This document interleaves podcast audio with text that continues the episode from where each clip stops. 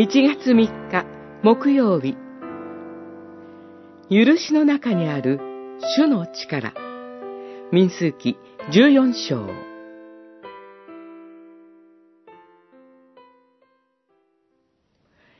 今、我が主の力を大いに表してください。どうか、あなたの大きな慈しみのゆえに、また、エジプトからここに至るまで、この民を許してこられたように、この民の罪を許してください。十四章、十七節から十九節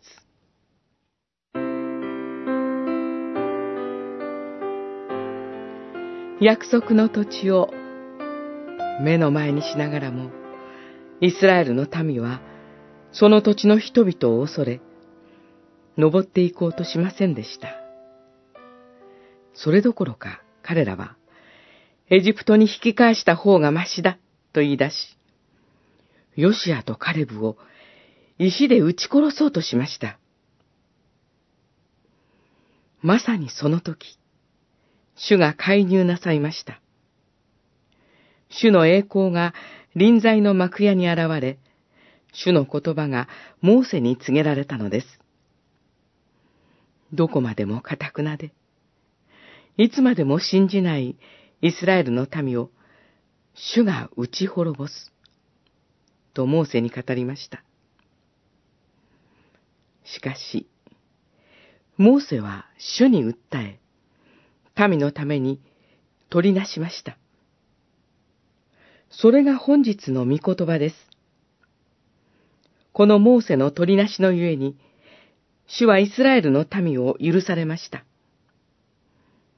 滅ぼされて当然のイスラエルの罪を、主はそれでも忍耐し、許すことを通して、主の栄光と力を表されたのです。